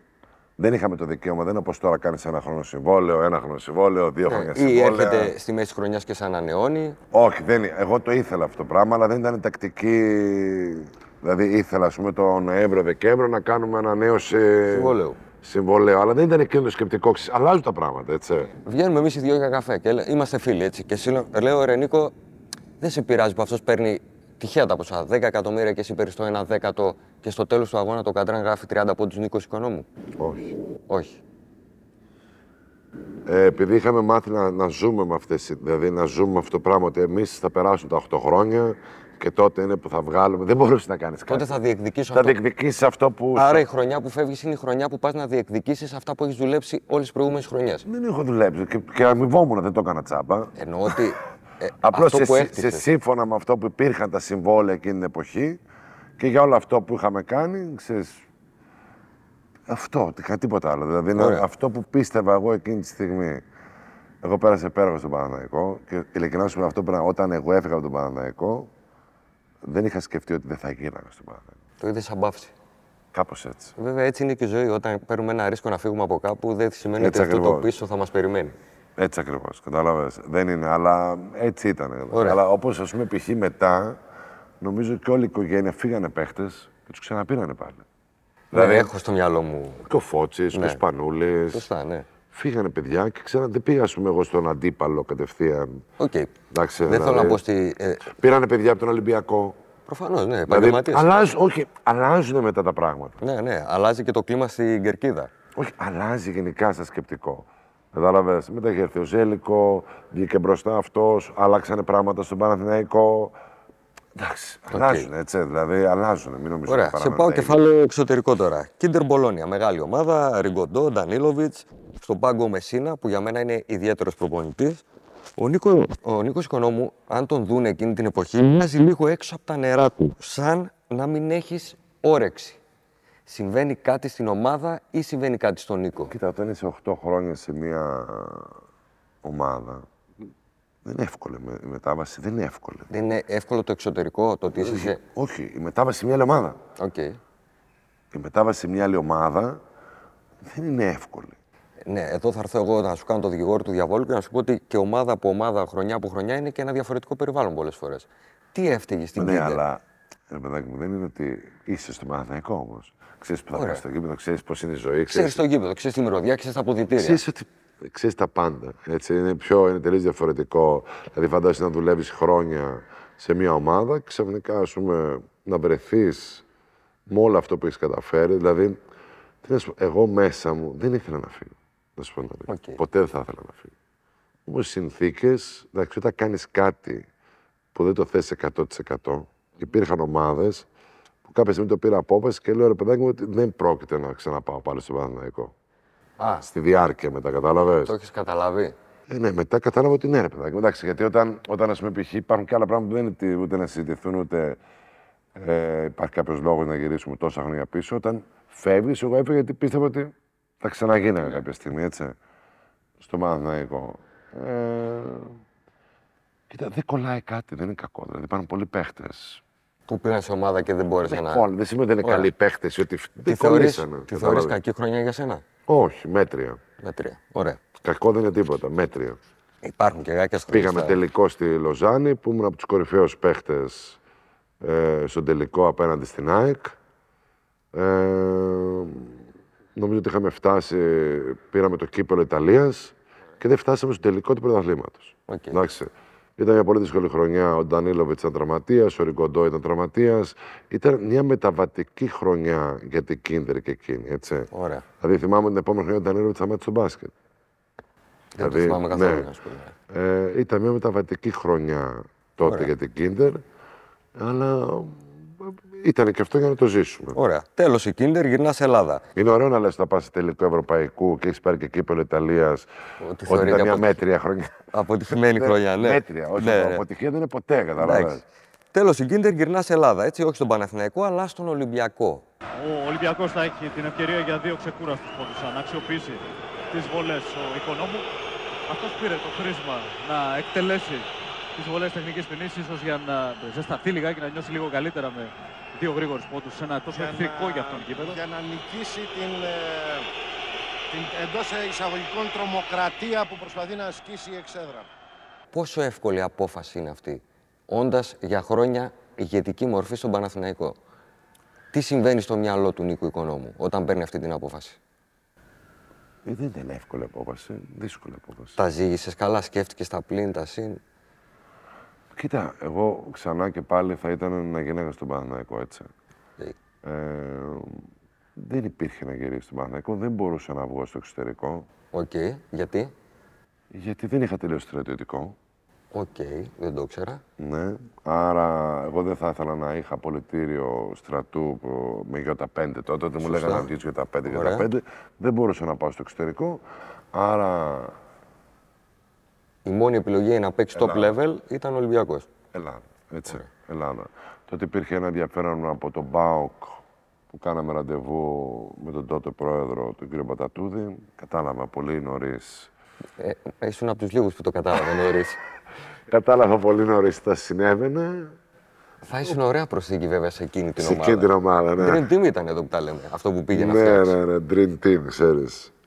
Ε, εντάξει, όταν ας πούμε π.χ. και ο Ολυμπιακός τότε που φαινόταν πολύ δύσκολο να η μετάβαση, έτσι. Δεν ήταν εύκολη η μετάβαση, ποτέ δεν είχα πρόβλημα με κανέναν από τον κόσμο του. Προφανώς. Ο κόσμος Κανέναν, έχει έτσι. πρόβλημα με σένα και μια μικρή μερίδα του κόσμου. Αυτή που δεν είναι υγιής κατ' εμέ. Εντάξει, δηλαδή το να κοίτα έχεις να σου πω φορέσει. κάτι, τότε ήταν και ο κύριος Κόκαλης ένας πρόεδρος με πολύ μεγάλο κύρος, έτσι. Ε, και πήρα αυτή την απόφαση. να Ωραία. πάω. Ενώ ξεκινήσαμε πάρα πάρα πολύ καλά όλη τη χρονιά, δεν εξελίχθηκε έτσι όπως θα Δεν ήθελα. εξελίχθηκε καλά. Βέβαια, εσύ, για σένα η χρονιά είναι καλή. Δηλαδή, πάλι τα στατιστικά σου είναι φοβερά. Ναι, δεν εξελίχθηκε μετά γιατί παρουσιάστηκα στο στρατό. Ναι. Πήγα στρατό τελικά. Και ήμουνα 40 μέρες στον πόρο. Δεν κατάφερε κανένας ποτέ να με βγάλει από το ναυτικό, αν θες. Δηλαδή, Άδεια. ήμουνα μέχρι την ορκομοσία εκεί και πήγαινα πάντα Παρασκευή, μ' άφηνε ο ίδιος ο άνθρωπος. Δεν ξέρω τι είχε συμβεί τότε. Πραγματικά δηλαδή, έχω πάθει. Πραγματικά δεν ξέρω τι είχες συμβεί. Δηλαδή, πολλοί αθλητές, ας πούμε, Ο κανόνας ποιος ήταν, γινόταν νωρίς το στρατιωτικό; Όχι, ο κανόνα ήταν μετά τα Χριστούγεννα, νομίζω Ιανουάριο, παρουσιάστηκα. Σε τι ηλικία έπρεπε να πας; Δηλαδή, οι επαγγελματίες παίχτε, οι, οι, οι συνάδελφοι. Είχα σου, πάρει αναβολή κανονικά λόγω σπουδών. Οι υπόλοιποι το κάναν; Πολλούς άκουγα ότι δεν ήταν, ξέρεις, μπαίνανε ιδιαίτερα και το επίπεδο πολύ υψηλό, έτσι. Ναι, γι' αυτό εξηγώ ότι ας πούμε, οι Έλληνες συμπαίκτες σου, ο, ο Φράγκι που ανέφερε. Δεν είχε πάει. Δεν είχε πάει. Δεν, ε, μετά δεν ξέρω, αλλά δεν πήγαιναν και πάρα πολύ. Δηλαδή. Οκ. Γιατί εγώ είναι μέχρι- λίγο περίεργο να σου κόψει την καριέρα. Γιατί επί της ουσίας σου βάζει εμπόδιο στην καριέρα σου, είσαι επαγγελματίας παίχτης. Και να σου πω κάτι, υπάρχουν πάρα πολλά πράγματα εκείνη τη στιγμή που καλό θα είναι να μείνουν εδώ, αλλά στο ξαναλέω και πάλι ότι αυτό που είχα περάσει τότε δεν το πίστευα ότι θα συνέβαινε. Ας πούμε ότι να μου λέει εκεί ο υπεύθυνος, ποιος συνέχεστε. Λέει, γιατί δεν σου στέλνει ένα χαρτί ότι, ότι έχεις αγώνα να να- Είναι πολύ νόμιμο, δεν είναι κάτι κακό. Εντάξει. Σου είπα, ενώ ξεκινήσανε πάρα πολύ καλά τα πράγματα στον Ολυμπιακό, με τρομερή όρεξη. Ήταν και η πρώτη φορά κιόλας που είχα ένα σοβαρό τραυματισμό στον Αστράγαλο, ένα σοβαρό διάστρεμα. Και ενώ μου λέγανε ότι πρέπει να πάω στο χειρουργείο και θα είσαι δύο-τρεις μήνες έξω, εγώ επέστρεψα σε 30 μέρες, 35 χωρίς χειρουργείο, σε 40 μέρες. Ε, δεν ξέρω μετά, δηλαδή δεν ξέρεις καμιά φορά ξέρεις, προσπαθείς να, να αναλογιστείς τι και πώς. Πάντα εγώ ρίχνω την ευθύνη σε μένα. ναι. Οκ, δυνατό. Μ' αρέσει αυτό που λες. Γιατί Κάτι και εγώ είναι. θα ρίξω την ευθύνη σε σένα σε λίγο. Α, οκ. Θα μου Τη επιτρέψει. ρίχνω έτσι κι αλλιώς εγώ. Ναι, ωραία. Ε, θα μιλήσω λίγο για την αρχή, το, αρχή στις μεταγραφές. Δηλαδή, πας, φεύγεις, πας στην Παρτσελώνα, έτσι. Τι σου λένε όταν υπογράφεις, σε θέλουν για ρολίστα, σε θέλουν για βασικό, τι, ποια είναι η συμφωνία για να καταλάβω πώς μπήκες σε αυτό το μείγμα ομάδας; Εγώ είχα τρία χρόνια συμβόλαιο με τον Ολυμπιακό. Εντάξει. Ε, θα μπορούσα να πατήσω πάνω στο συμβόλαιό μου Και να κάτσεις. και να κάτσω. Και ε, δεν σου κρύβω, ήταν πολύ μεγάλο λάθος τότε που δεν το έκανα. Γιατί, οκ, μπορεί να μην ταιριάζει με έναν, όταν είσαι στον Ολυμπιακό, έτσι. Γιατί μετά από δύο μήνες ήρθε ο Σούμποτιτς Που τον είχες στον παλιά. Ολυμπιακό, ξέρεις, Ναι. κατάλαβες. Ε, εντάξει, όλα αυτά σου λέω. Και μετά ήρθε η Μπαρτσελώνα και λες, OK, να μην δημιουργήσω πρόβλημα σε μια ομάδα. Ήταν και η Μπαρτσελώνα. Ε, να πας εκεί, ξέρεις. Να πας εκεί. Ξέρεις το ρόλο σου από πριν; Ε, βέβαια. Τι σου έχουν πει; Ότι υπήρχε τότε ένας, είχαν πάρει ένα Γερμανό τον, και ο Καρνεσόβας έπαιζε στο 4. Είχαν και τον Κάζο. Είχαν μια ομάδα η οποία ξέρεις ότι με την εμπειρία σου και με όλα αυτά ξέρεις θα βοηθήσει την ομάδα. Ήταν πολύ, πολύ ξεκάθαρα. Δεν ήταν Οκ. κάτι το οποίο ξέρεις.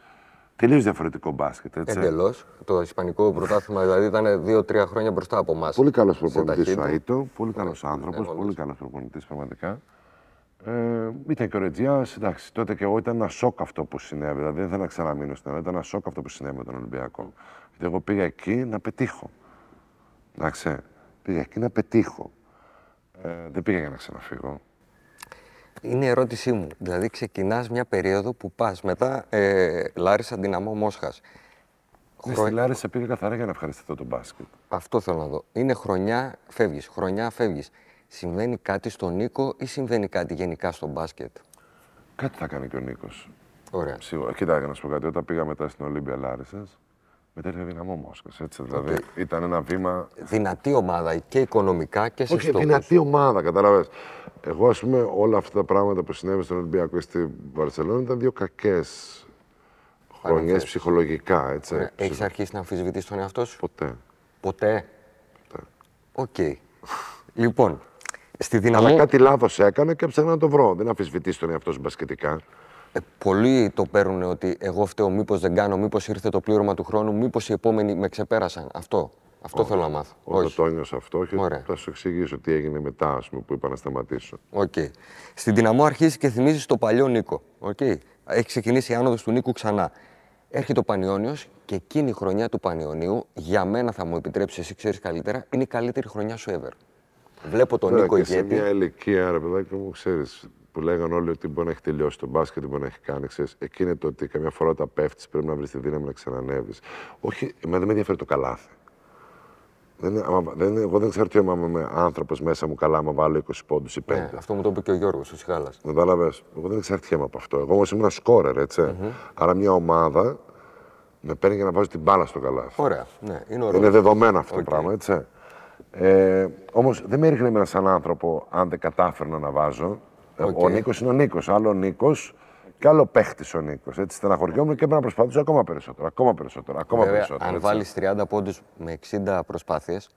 Δεν βάζαμε εμείς με 60 προσπάθειες. Ναι, αυτός σου εξηγώ. Είναι άλλο ο Νίκος, ο οποίος σκόραρε με τρομερά ποσοστά ευστοχία, και άλλο αν είναι μια βραδιά. Ε, Δεν ξέρω και τι θα γινόταν κιόλας αν έμενα στον Παναθηναϊκό. Δεν το ξέρω κανένας. Δηλαδή, εγώ είμαι τόσο γεμάτος από όλα αυτά τα πράγματα που έζησα, τόσα πρωταθλήματα, που να έρχονταν ο Μπράντοβιτς και να μην του έκανε και να με διώχνει και μετά από ένα χρόνο. Ή να σε άλλαζε θέση. Μην αμα- οτιδήποτε ξέρεις να παίρνει άλλο. Δεν το ξέρει κανένας. Να σε έκανε ρολίστα τύπου Χατζιβρέτα. Ναι. Ακριβώς. Δεν έγινε και κάτι. Κατάλαβες. Δηλαδή, δεν είναι ότι δεν υπάρχουν θέσεις. Δηλαδή και ο Χατζηβέτα ήταν χρησιμότατος. Εννοεί- Άλλαξε τον μπάσκετ. Βέβαια. Και ο Διαμαντίδης ήταν, αν κοιτάξει στατιστική 0, Ναι, ναι, ναι. 5 rebound, 5 κλεψίματα, 10 assists. Και- Βέβαια, όποιος ξέρει μπάσκετ καταλάβαινε ότι μπορούσε ο Διαμαντίδης και να σκοράρει. Ακριβώς. Ναι, κατάλαβες. Άλλαξε λίγο το μπάσκετ, έτσι. Ωραία. Ε, επιστρέφω πάλι στον Πανιώνιο. Εκείνη η χρονιά καταπληκτική, καταπληκτική για σένα. Δηλαδή είσαι ηγέτης, σταθερός πάντα, με τρομερή ενέργεια μέσα στο τέτοιο. Είναι αυτό που λέμε υδρώνεις στη φανέλα. Υδρώνεις περισσότερο από ότι όταν είσαι νέος. Α πούμε, ας πούμε, στη, στη Δυναμό δεν περίμενα να φύγω δεύτερη χρονιά. Α, OK. Okay. παίξει τόσο καλά. Ναι, από το μισό και μετά. Ναι, δεν, δεν περίμενα να φύγω. Ναι. Κατάλαβες, Όλοι μου λέγανε ότι θα ανανεώσω, θα στην ομάδα γιατί δεν περίμενα να φύγω. Ποτέ. Ωραία. Δεν έκανα κάτι κακό. Ωραία. Το απόλαυσε εκείνη τη χρονιά. Στον Ναι, Πανιόνιο βέβαια. θα σε γυρίσω. Ναι, βέβαια. Πανιόνιος είναι Ωραία. μια ομάδα η οποία Παίξει πολύ ωραίο μπάσκετ. έπαιξε, παίζει ωραίο μπάσκετ. Πανιόνιος, ε, μια τρομερή ομάδα τότε, τρομερούς ρόλους, τρομερά παιδιά. Δηλαδή, είναι αυτό που λες ότι όλο, ο καθένας όποιος ήρθε ήταν για Κούμπωσε. εκεί, κούμπωσε, κατάλαβες. Και στι λεπτομέρειες κρίθηκε ότι ο Πανιόνιος θα μπορούσε να διεκδικήσει Νομίζω ότι είμαστε η πρώτη ομάδα που κερδίσαμε δύο φορές τον Παναθηναϊκό. στα ίσα το πρωτάθλημα. Ναι. Στα, στα πλοία. Δεν έχει χάσει ποτέ δύο σέρια ο Παναθηναϊκός, Ναι, έτσι. ναι. Ποτέ Πολύ- δύο σέρια τρομερή παιχνίδια. Ε, και μετά που παίξαμε το Μαρούσι, βγήκαμε τρίτη σ- στο ελληνικό πρωτάθλημα. Δηλαδή, αν είχαμε πέσει με την ΑΕΚ, ας πούμε, στο μπορεί και να παίρναμε. Δηλαδή, Εσύ ήταν θα ο Παναθηναϊκός, έτσι. Δηλαδή, Έτσι. ξέρεις, ναι. ήταν ο Οκ. Παναθηναϊκός. Ε, ε, παίζατε, το, ε, ίσως ήταν ε, το πιο σύγχρονο μπάσκετ εκείνης της χρονιάς. Ναι, παίζαμε πολύ καλά, γιατί υπήρχαν ρόλοι, έτσι. Να, μπράβο. Εντάξει. Α, ε, η επόμενη χρονιά γιατί είναι ναυάγιο και για τον Πανιώνιο και για σένα; Αλλάξαν τα πάντα. Κοίτα, εγώ ε, αλλάξαν τα πάντα. Πήγαμε ξαφνικά, φύγαμε από την Νέα Σμύρνη, φύγανε παιδιά τα οποία είχαν προσφέρει, δεν ξέρω για ποιο λόγο φύγανε τότε από τον Πανιόνιο. Άλλαξε όλη η ομάδα. Επιλογές ξέρω, εγώ ίδιος είμαι, δεν αλλάζω. Όμως όταν έχεις κάποιους παίχτες, όταν φτιάχνεις ένα ρόστερ, εντάξει. Εγώ στον Παναθηναϊκό γιατί έκανα μια πολύ μεγάλη καριέρα, ας πούμε, και όταν ας πούμε, π.χ. δεν υπήρχε. Γιατί είχα ένα, ένα ψηλό πεντάρι μαζί μου, όταν έχεις τον οικονόμιο στην ομάδα, πέντε rebound. Έτσι που παίζει άμυνα. Αν εμένα με βάλει με ένα πεντάρι στο δίπλα με εμένα, ναι, ούτε εγώ θα πάω καλά. Ούτε και αυτός, δηλαδή, όταν φτιάχνεις μια ομάδα, ξέρεις ποιους παίχτε έχεις, έτσι. Ωραία. Έχεις, αυτό- τι κάνει αυτός ο άνθρωπος καλά, ρε παιδί, παίζει καλή άμυνα. Ωραία. Τι κάνει αυτός ο άνθρωπος καλά. Βάζεις την μπάλα στο καλάθι, αλλά δεν, παί- δεν είναι καλός αμυντικός, ούτε πολύ αθλητικός. Πρέπει να του πάρω ένα παίχτη, ο ο οποίος να είναι Να τον 2-10, καλύπτει. να τον καλύπτει. Πρέπει κάποιος να του πασάρει. Άρα όλα αυτά, μια ομάδα, εντάξει, βλέπεις παίχτε okay, που κολλάνε. Δεν σημαίνει ότι είναι κακοί οι παίχτες. Ναι, γι' αυτό και βλέπουμε ομάδες που έχουν πέντε παιχταράδες μέσα, αλλά η χημεία τους είναι κακή και δεν τραβάει η ομάδα. Ακριβώς. Δεν τραβάει η ομάδα. Και άρα αυτομάτω δεν έχει σημασία. Μπορεί να κάνει και πολύ καλά παιχνίδια στον Πανιόνιο. Η ομάδα δεν πήγε καλά. Ναι, ε, και εσύ ήσουν. Ε, Και η ομάδα δεν πήγε καλά. Άμα δεις στατιστικά, μπορεί να κάνει παιχνίδια καλά. Ναι, έκανες, αλλά Αυτός σου ένιωθα λέω. ότι είσαι εγκλωβισμένος. Δηλαδή, ότι πολλές φορές είδα την έκφραση του προσώπου σου, ακόμα και όταν έβαζες τους πόντους να λες να είσαι απεγνωσμένος. Ναι, όμως σου ξαναλέω και πάλι, όταν έχεις ζήσει μια την τέλεια χρονιά, την τέλεια χρονιά, δεν αλλάζει την ομάδα. Σωστό. Για μένα. Ναι. Θα σου πει ότι σου πέφτει λόγος σε ένα. Ναι, αλλά έχεις ένα, έχεις ένα πράγμα. Ναι. Το έχεις. Σου πέφτει λόγος γιατί είσαι το μεγάλο όνομα και γιατί προσέφερες το, το βασικό δεν το κομμάτι βλέπανε της έτσι περσινής ποτέ. Κατάλαβες. Βλέπαν όλοι πόσους πόντους θα βάλεις τότε. Ωραία. Ήταν τελείως διαφορετικά τα πράγματα. Σκληρό αυτό που λες. Και Δηλαδή, εγώ ήμουν ήμουν να σκληρό. Οκ. Εντάξει. Τελειώνει την καριέρα στον Πανελλήνιο. Θυμάσαι τα συναισθήματά σου όταν παίρνεις την απόφαση. Καταρχήν, το κατάλαβες νωρίς ότι θα τελειώσει η καριέρα. Τελειώνει. Το ήθελες; Κοίτα, τότε συζητάγαμε να πάω στον ΠΑΟΚ. Πήγα σε μια φάση στο Πανελλήνιο από τσίμ που είχαμε μια διαμάχη με τον προπονητή, την τρίτη χρονιά στον Πανιόνιο. Ήρθε ένας προπονητής, μου είχαν πεθάνει κάποιος άλλος προπονητής, μου λέει θα κάνεις ραντεβού, δεν έρχεται αυτός ο άλλος, μου λέει ήρθε ένας άλλος, μου λέει να σε γνωρίσει. Οκ, εγώ είχα τρία χρόνια συμβόλαιο, έρχεται ο άνθρωπος και μου λέει 18 Αυγούστου δεν σε θέλω στην ομάδα. Δεν, δεν τον είχα ξαναδεί τον άνθρωπο. Αυτός που σε είδε. Αυτό ε, ήμουν εγώ και στο ρόστερ.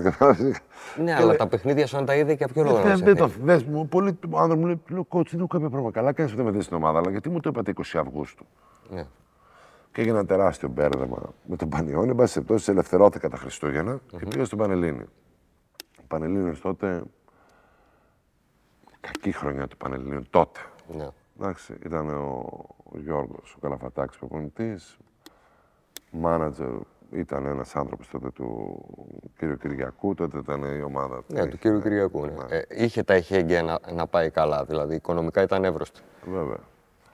Μου λέει Νίκο να σώσουμε την ομάδα. Του λέω δεν είναι έτσι τα πράγματα. Η ομάδα είναι καλή, λέω. Δεν είναι κακή ομάδα. Ξαφνικά η ομάδα βγήκε τέταρτη, πέμπτη. Ο Πανελλήνιος, έτσι.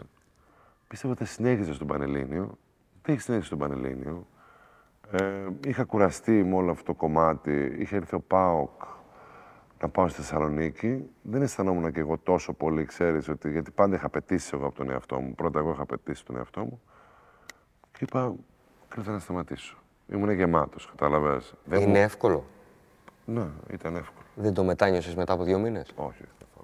Δηλαδή την επόμενη χρονιά που έρχεται ο Αύγουστος και πάνε όλη η προετοιμασία σε ένα δεν σου Δεν λείψε; θα μπορούσα να πάω. Είχα πρώτη από τον πάω. Δεν θα μπορούσα να πάω. Δεν θα μπορούσα να πάω. Δεν ήμουν καλά μες στο μυαλό μου να πάω. Κατάλαβες; Πάλι, πάλι να αλλάζω, πάλι να κάνω. Ξέρεις. Και ήταν η μοναδική τε- τότε στιγμή που δεν πήγα, αφού δεν πήγα μικρός τότε στον Πάοκ. Δηλαδή πάντα ο Πάοκ με κυνηγούσε να Ναι, πάω στον είναι, Πάοκ. είναι Ναι, ναι, γύρος. ναι, ναι, ναι.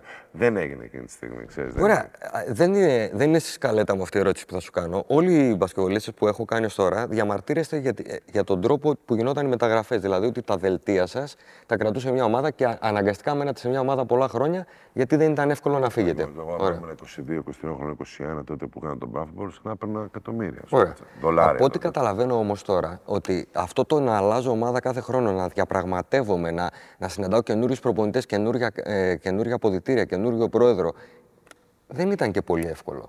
Ήταν Όχι. ψυχοφθόρο. Ήταν, ήταν. Ναι, δεν ήταν εύκολο. Άρα η αλήθεια είναι κάπου στη μέση. Έπρεπε να Ε, βρεθεί. δεν ήταν τόσο πολύ ρε παιδάκι όπως είναι τώρα, ξέρεις που. Τώρα έχεις 15 επαγγελματίες. Εσύ απλά σου ανακοινώνουν ότι μία Σεπτέμβρη πας σε μια ομάδα. Κάπως έτσι. Ναι, αλλά αυτό είναι ψυχρό. Για Είναι, μένα. αλλά έχουν γίνει τόσο ψυχρά τα πράγματα. Δεν είναι κάτι. Αλλά υπάρχουν κάποια παιδιά που παραμένουν ας πούμε, σε κάποιες ομάδες. Ναι, προφανώς. Όμως σκέψου τώρα ότι μια ομάδα στην Ελλάδα έχει 7 ξένους. Ναι. Ξένους, ξένους που τους βρήκανε από βίντεο σκάουτ. δηλαδή, Οτιδήποτε, ή τους 7 έφερε ένας ξένους. manager, Ναι. 7 ξένους έχει μια ομάδα.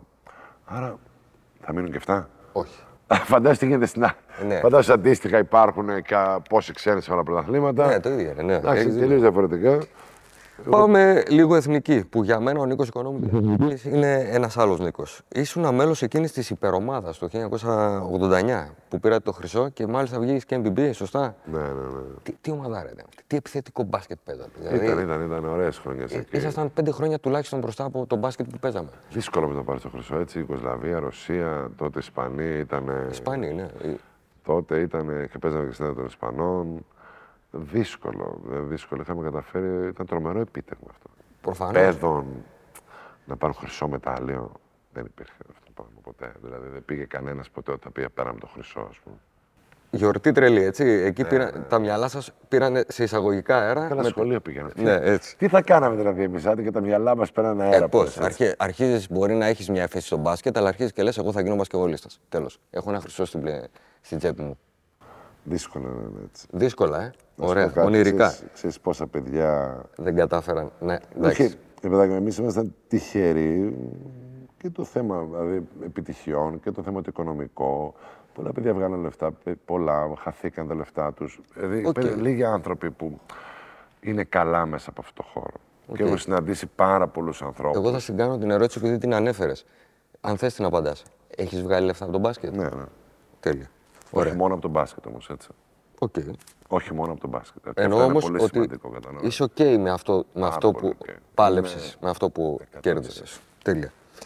Αν δεν κάνω λάθος, δεν το έχω εξακριβώσει 100%, το έχω ψάξει λίγο. Έχεις τις περισσότερες τέταρτες θέσεις σαν μέλος της εθνικής. Ναι. Είσαι ο αθλητής που έχει τις περισσότερες τέταρτες θέσεις. Όλοι τότε. Τι, α, είχαν και άλλες ή άλλες, δεν ξέρω. Ε, Όλη ναι. εκείνη η φουρνιά ήταν πολύ με τέταρτη θέση. Ναι, 93 ευρώ μπάσκετ, 95 μου το μπάσκετ, 98 ευρώ μπάσκετ και 97, έτσι.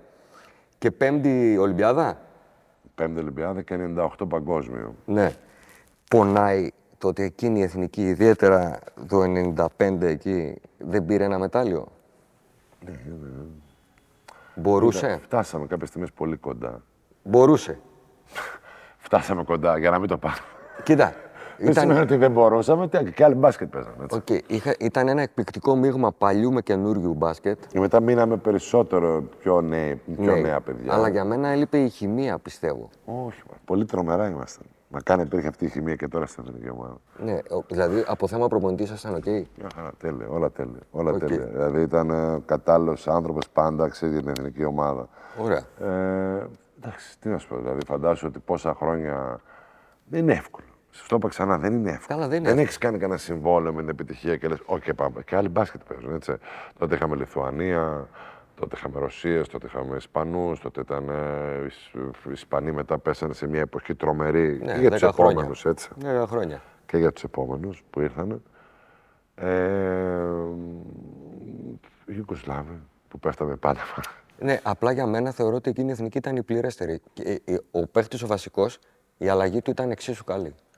Ναι, σου είπα κάποιες φορές και εμείς φτάναμε ας πούμε, στον ημιτελικό, ITT, φτάναμε, ξέρεις, παίζαμε καλά. Δηλαδή, ξέρεις, δεν είναι ότι ήταν.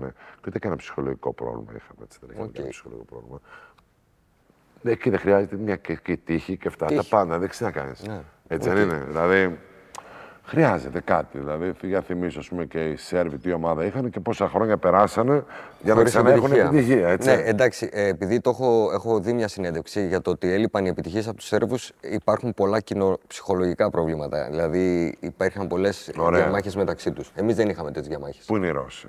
Πού είναι οι Ρώσοι, ναι, έχεις Οι δίκιο. Ιταλοί πού είναι; Ε, οι Ιταλοί δεν τους θεωρώ και τόσο ταλαντούχους. Ναι, μα, σου λέω πού είναι, πού είναι, ρε παιδάκι, πού είναι όλοι αυτοί, ξέρεις, πού είναι Οκ. κάποιες, ξέρεις, σχολές. ε, Ναι. ε, Έχουν μια δική τους σχολή, έτσι. Ωραία, τώρα θέλω να σου πάω στις γρήγορες απαντήσεις. Θα απαντάς το πρώτο που σου έρχεται στο μυαλό. Εντάξει; Η πιο καυτή έδρα που έχεις παίξει ποτέ.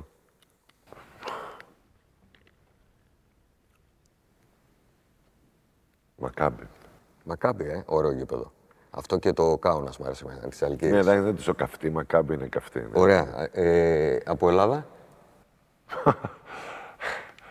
Ε, νομίζω όταν είχαν κοινή έδρα Πάω Κάρις, Ναι. το, όπου το παρέντε σπορ, ήταν δύσκολο. Ήταν δύσκολο. Το Ιβανόφλιο, που τους είχες και πολύ κοντά σου εννοώ. Στην ΑΕΚ τους είχαμε πολύ κοντά μας. Στο Μόσκο, άμα θυμάσαι Ναι. που ήμασταν Ναι, ναι, ναι. μέσα και όλα Ε, και αυτά. στο σπορ τους είχες κοντά, εντάξει. ναι, εντάξει, δεν είχε τόσο πολύ κόσμο εκεί μέσα και όλα αυτά, αλλά νομίζω το. Δεν έχει όμως ένα διαφορετικό παλμό το Αλεξάνδριο. Εγώ είμαι, είμαι Αριανός, γι' αυτό το λέω. το νιώθω. έχει, έχει, Έχει, ε. Ωραία. Θέλω να θυμηθείς το ματ που σου δημιούργησε τα περισσότερα συναισθήματα, τα, τα πιο έντονα. Ή που κατέρευσες ή που απογειώθηκες. Εντάξει, νομίζω ότι όταν πήραμε το πρωτάθλημα μέσα στον Πειραιά ήταν ε, πολύ έντονα τα συναισθήματα. Γιατί είχαμε αμφισβητηθεί πάρα πολύ και εκείνη τη χρονιά σαν ομάδα. Ε, ήταν πολύ έντονα τα συναισθήματα. Να καταφέρεις να παίρνεις, να σπάς την έδρα του αντιπάλου. Και τώρα βλέπεις τι γίνεται. ναι, και με τρομερή συνεισφορά σου, έτσι. Εντάξει, δεν έχει καμία σημασία. Ε, Ποιος αντίπαλος σε δυσκόλεψε πάρα πολύ και δεν μπόρεσες να σκοράρεις; Αλλά σκοράρω. Να μου πεις να τον παίξω άμυνα ποιος ήταν Θα δύσκολος. μου πεις και αυτό μετά. Αλλά ποιος σε έσβησε επιθετικά; Εμένα με ενοχλούσαν αυτά τα τριαροτεσάρια. Όχι υψηλή, δεν με ενοχλούσαν. Με ενοχλούσαν. Τους έπαιζε τι με τα χέρια από μπροστά; Ναι, που ήταν, εγώ με τους άλλου δεν είχα πρόβλημα. Δηλαδή 2-10, 2-8 ούτε αθλητικότητα. Αυτοί που ήταν τριαροτεσάρια, ξέρεις, δηλαδή οι μύψιλοι με ενοχλούσαν τόσο πολύ. Ναι. Γιατί; Γιατί μπορούσαν να με ακολουθήσουν. ναι, Καταλαβαίνεις, αυτό στον ναι. drive. και να σου καταλαβαίνεις. βγουν και από μπροστά. ό- Ναι, όταν παίρνεις μπορούσαν την να με μπάση. ακολουθήσουν. ε. Ωραία. Ποιο, ένα, πες μου. Τι να σου πω. Αν και δεν βρέθηκαν πολλές φορές αντίπαλοι, ο Σιγάλας είναι δύσκολος αμυντικός. Είναι έξυπνος αμυντικός σε Είναι σιγάλας. δύσκολος, σκληρός. Βέβαια, είχα το προτέρημα, ξέρεις, το να πάω ας πούμε, στο low post. Ναι, Εντάξει, τον περνάς και 8 πόντους. Ναι, με τον Γιώργο, αλλά δύσκολο να πάρεις την μπάλα. Είναι το deny του τρομερό. Ε, τι είναι, ο Μπαλογιάννης είναι καλός αμυντικός. Ναι. Τώρα από τον Μπακ που με μαρκάραν γιατί κάποια στιγμή καταλάβανε ότι με τους ψηλούς δεν μπορούσαν. Τώρα να σου πω να θα δικήσω, δεν θυμάμαι, ξέρεις. Ε, Ωραία, αφού Ο σφουρούνται. Δημήτρης Παπα-Νικολάου ήταν δύσκολος, Ναι, κατάλαβες; είχε κορμί αμυντικό. Εκνευριστικός, Ναι. ήταν πάντα πάνω σου και τέτοια, έκανε αυτά τα fake, ξέρεις. Ε, και ήταν αρκετά εκνευριστικός αυτό το πράγμα. Εσύ ποιον απέτυχε να μαρκάρεις. Πολλούς, ξέρω, δύσκολοι. Ε, πάρα πολύ δύσκολο δεν προς τον Αρλάουσκας. Ο γρήγορος, έξυπνος, το σούτ από παντού. Την ώρα που παίζουμε ένα παιχνίδι στη Real Madrid της μέσα. Πω, πω, πω, πω, πω, και πρέπει να έχει βάλει... Έχω βάλει 17, με το Μάλκοβιτς προπονητή. 17-18, ούτε αυτός έπαιζε, δεν έπαιζε, έτσι. Γιατί είχε το Σαμπόνις από πίσω και Ε, είχα ναι. το Βράγκοβιτς. Μια χαρά είμαστε. Και έχει βάλει 24 στο ημίχρονο. Οχ. Ήταν μια δαιμονισμένη φόρμα. Στο προηγούμενο είχε βάλει 55 στην Ιταλία μέσα. Δαιμονισμένη φόρμα. Η αλλαγή σου ποιος είναι, αν, αν βγεις εσύ, ποιος έμπαινε; Ο Πετσάρσκι. Εντάξει, τον σκότωνε. Όχι. Τον έδερνε. Ναι, όχι, ο- ο- σου λέω ναι. Αλλά έβαζα κι εγώ. Έβαζα αυτός, έβαζα κι εγώ. Πάμε στο ημίχρονο. Έγινε μέσα στο ημίχρονο με τον Μάλκο στο πολιτή. Τα άκουσες. Πολύ, πάρα πολύ, πάρα πολύ. Ωραία. Σε άλλαξε; Όχι, δεν μ' άλλαξε. Τελικά έβαλε ο. ο πώς το λένε, Ο Αρλάουσκα. Άρα 32. Άρα Και με, εσύ; λέω τον περιόρισα. Έβαλε 8 Ναι. πόντους. Ε, Εσύ πόσους έβαλες τότε; 22, ξέρεις, κατάλαβες; Ας κέρδισε. Ε, και πάρα πολύ δύσκολος αντίπαλος. Πάρα πολύ δύσκολος. Ήταν πολύ εγκεφαλικός.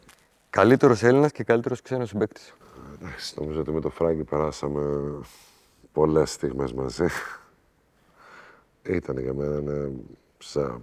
και ακόμα και τώρα που να έχουμε βρεθεί καιρό, σαν αδέρφια, έτσι. Ωραία, ναι. Αφού είσαστε και μαζί στο δωμάτιο που είπες. Είμαστε μαζί και εθνικές ομάδες μετά. Ε, βέβαια. Και εθνικές ομάδες. Δηλαδή μπορεί το Φράγκη να τον δω ένα χρόνο, δύο χρόνια και όταν τον δεις, είναι σαν να ήμασταν χτες μαζί. Αυτή η αγάπη και αυτό το Ε, δέσιμο. ναι, βέβαια, εγώ σε ρωτάω μπασκετικά καλύτερος. Ο Φράγκη. ναι. Ο Φράγκη. Ε, Ήταν εγγύηση, έτσι. Ναι. Ε, ξένος; Ξένος... Πού ήταν; Νομίζω ότι ο Στόικο ήταν πάρα πολύ καλό παιδί. Πολύ καλός, πάρα πολύ καλός. Ο Στόικο, αν μου επιτρέψει κάποια στιγμή, περισσότερο Έλληνας έγινε. Ναι, περισσότερο Έλληνες. Και τρομερό παιδί, τρομερό παιδί, τρομερό παιδί. Ε, είναι ο Ζάρκο Πάσπαλα. Και εσύ, έχω κάνει 15 Είναι μπασκετ. τρομερό παιδί. Ε, Όλοι για τον Ζάρκο μου λέτε. Τι να σου πω όμως και ο Ράτζα και ο Ποντήροκα. Δεν μπορώ να σου πω κάτι. γιατί Δεν, δεν βρήκαμε κάποιον. Ο Ντομινί, δηλαδή δεν είχαμε κάποιον. Και ξεχνάτε ένα όνομα εσείς οι δημοσιογράφοι που έχει περάσει από την Ελλάδα. Πολλές φορές και το Εγώ έχετε αδικήσει αποκλείεται. λιγάκι. Το Τον Σκοτ. Byron Σκοτ. Το Σκοτ. Δηλαδή αυτός ο, ο άνθρωπος. Γιατί όλοι έχουμε μείνει στον Ντομινίκ, έτσι. Όχι, εγώ το Σκοτ λέω. Μπράβο. Γιατί και εμένα με ρώταγε. Το Σκότ θα σου πω. Ο τύπος έχει πάρει πέντε δαχτυλίδια, έχει πάρει πρωτάθλημα. Και όχι μόνο. Αυτός μας άλλαξε πάρα πολύ την οτροπία σαν Παναθηναϊκός. Ακριβώς. Το- Και ο Ράτζα μας βοήθησε πάρα πολύ. Και ο Μποντίρογκα μετά. Ήταν τύποι που είχαν πάρει Ευρωλίγκες, είχαν πάρει, μας βοηθήσανε πάρα πολύ μικροί. Και αν μου επιτρέπεις, Σαν μικρούς, έτσι. ο Σκότ όταν ήρθε εδώ πέρα παρέμεινε στο ίδιο επίπεδο που έπαιζε στο NBA. Δεν άλλαξε καθόλου σε Έτσι απόδοση. ακριβώς όπως το λέω. Ε, Καλύτερος προπονητής. Δεν φταίω εγώ που έχεις κάνει μεγάλη καριέρα. Πρέπει να μου πεις έναν όμως. Τι να σου πω τώρα, πραγματικά δηλαδή, γιατί κάνω και αυτή τη δουλειά εγώ αυτή τη στιγμή. Νομίζω ότι όλοι κάτι δίνουν. Κατάλαβες. Όλοι, πράγμα- δεν, δεν, δεν, δεν είμαι διπλωμάτης. Όμως το καλύτερο μπάσκετ, άμα το πας έτσι, που έπαιξε το καλύτερο μπάσκετ, ήταν με τον Μάλκοβιτς. Με τον Μάλκοβιτς. Είναι ενδιαφέρον. Μετρούσε το καλάθι με την Παρσελόνα το 96. Όχι. Πάσα για τρίποντο στην τελευταία φάση. Δίπλα σου ο Αλβέρτης και από εδώ ο Ναβάρο. Πού δίνεις; Στον Αλβέρτη. Φτιάξε μου πεντάδα με παίκτες που έχεις δει στην καριέρα σου ως συμπαίκτης αλλά και ως αντίπαλος. Είμαι κακός σε αυτά. Θέλει πολύ σκέψη, είμαι πολύ αναποφάσιστος. Αλήθεια σου λέω τώρα. Πρέπει Θα- όμως. Θα δυσκολευτούμε, δηλαδή. Έλα να ξεκινήσουμε από το 5 που είναι λίγο πιο εύκολο για σένα. Εντάξει, λόγω επειδή περάσαμε πολλά με το Στόικο και ήταν και αυτό σε ένα κομμάτι όλο αυτό το πράγμα και επειδή το αξίζει γιατί εγώ ταιριάζα πιο πολύ παιχτικά με αυτόν, ναι, θα πω το Στόικο. Βράγκοβιτς στο 5. Τεσάρι. Αν θες, βάζεις και τον εαυτό σου. Ε, τεσάρι θα βάλω τον Αρλάουσκας, γιατί τον θεωρώ, το θεωρούσα εκείνη την εποχή τρομερό και πάρα πολύ δύσκολο παίχτη. Στο τρία, εντάξει, εγώ δεν θέλω να πάω στην εποχή Γκάλι, Γιαννάκη και όλα αυτά, ξέρεις, δηλαδή, στο τρία, στο τρία. Θα βάζω στο Ζάρκο, Πας πάλι. θα βάζω στο Ζάρκο. Πάμε δύο. Στο 2 θα βάζα Μποντίρογκα Και πάμε ένα. και πάμε ένα. Όλες οι ομάδες πονάνε πάντα στον Άσο, ξέρεις. Ε, δηλαδή. όχι, εσύ έχεις δει καλούς άσους. Χαρισματικούς άσους. Θα βάζα στον Άσο ένα πολύ δύσκολο αντίπολο και μια τρομερή χρονιά τότε στον Ολυμπιακό που ήταν τον David Rivers. Rivers. Ωραία. Επαναλαμβάνω εγώ. Rivers στο 1. Μποντιρόγκα. Πάσπαλη. Αρλάουσκας. Θα παίζω ο Βράγκοβιτς. Βράγκοβιτς άμυνα για όλα. Μόνο ο Βράγκοβιτς πίσω. Θα βάλουμε τον Βράγκοβιτς. Εσύ σε 100 πόντι, η ομάδα η η υπόλοιπη 90. Κατάλαβες, Μια χαρά κάπως πάει. έτσι. Μια χαρά πάει. Ποιες ομάδες θα πάνε φέτος Final Four Ευρωλίγκα; Δεν ξέρω, η Real δείχνει πάρα πολύ συγκεντρωμένη, πάρα πολύ focus. Η Μπαρτσελώνα το ίδιο. Ναι, τα δύο σιγουράκια. Σιγουράκια.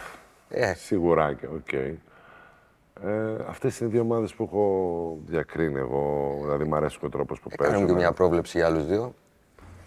Μακάρι να είναι δύο ελληνικές ομάδες. Παναθηναϊκός Ολυμπιακός. Τέλεια. Δύο παίχτες που ξεχωρίζεις φέτος από το ελληνικό πρωτάθλημα; Το ελληνικό πρωτάθλημα. Φαντάζομαι Έλληνας, έτσι δεν είναι. Ο Μίτογλου, Ναι. Τον αγαπώ, είναι παίχτης ο οποίος είναι ένα σημείο αναφοράς. Στεναχωρέθηκα πάρα πολύ γιατί πίστευα ότι για όλο αυτό που συνέβη ξέρεις, αυτά τα τελευταία δύο χρόνια για αυτό να είναι. Το θεωρώ πάρα πολύ καλό παίχτη. Δεν του έχει στοιχήσει. Δεν έχει φανεί φέτος δηλαδή στο παρκέ αυτή η απουσία του ήδη χρόνια. Εντάξει, μην το λες. Δεν ξέρεις όμως πώς θα ήταν άμα ήταν αυτά τα δύο Α, χρόνια. έχεις δίκιο. Εντάξει, τον εκτιμώ γιατί παίζουμε πάνω κάτω και λίγο την ίδια θέση. Το θεωρώ μια πφ, πολύ καλή και εξελιγμένη μορφή στη θέση 4 και 5. Και πέντε όποτε χρειάζεται. Και 5 όποτε χρειάζεται. Εδώ και πέρα να βρούμε κάποιον Έλληνα. ναι, Δεν θέλεις. Γι' αυτό είναι η δύσκολη ερώτηση.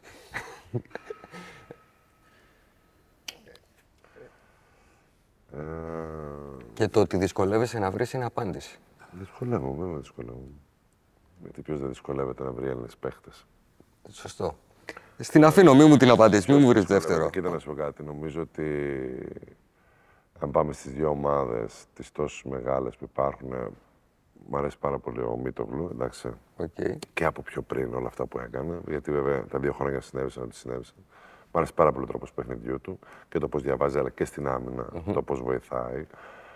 Και από εκεί και πέρα νομίζω ότι ο, ο ρόλος του Παπα-Νικολάου στον Ολυμπιακό είναι πάρα, πάρα πολύ σημαντικό. Συνδέει τα πάντα. Ούτε χρειάζεται να είναι στην επίθεση καυτός, αλλά στην άμυνα είναι πάντα Έτσι σταθερό. ακριβώς. Δηλαδή, είναι ένας άνθρωπος ο οποίος ξέρει τι μπορεί να κάνει ε, και είναι πάρα πολύ σημαντικό. Και είναι ευχαριστημένος με αυτό που κάνει. Σε ευχαριστώ πάρα πολύ.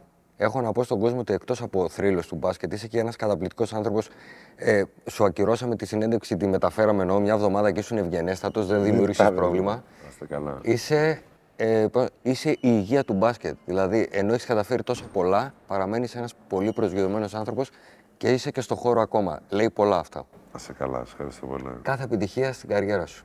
Να σε Εύχομαι καλά. να σε δω Α1 του χρόνου. Μακάρι. Ευχαριστώ.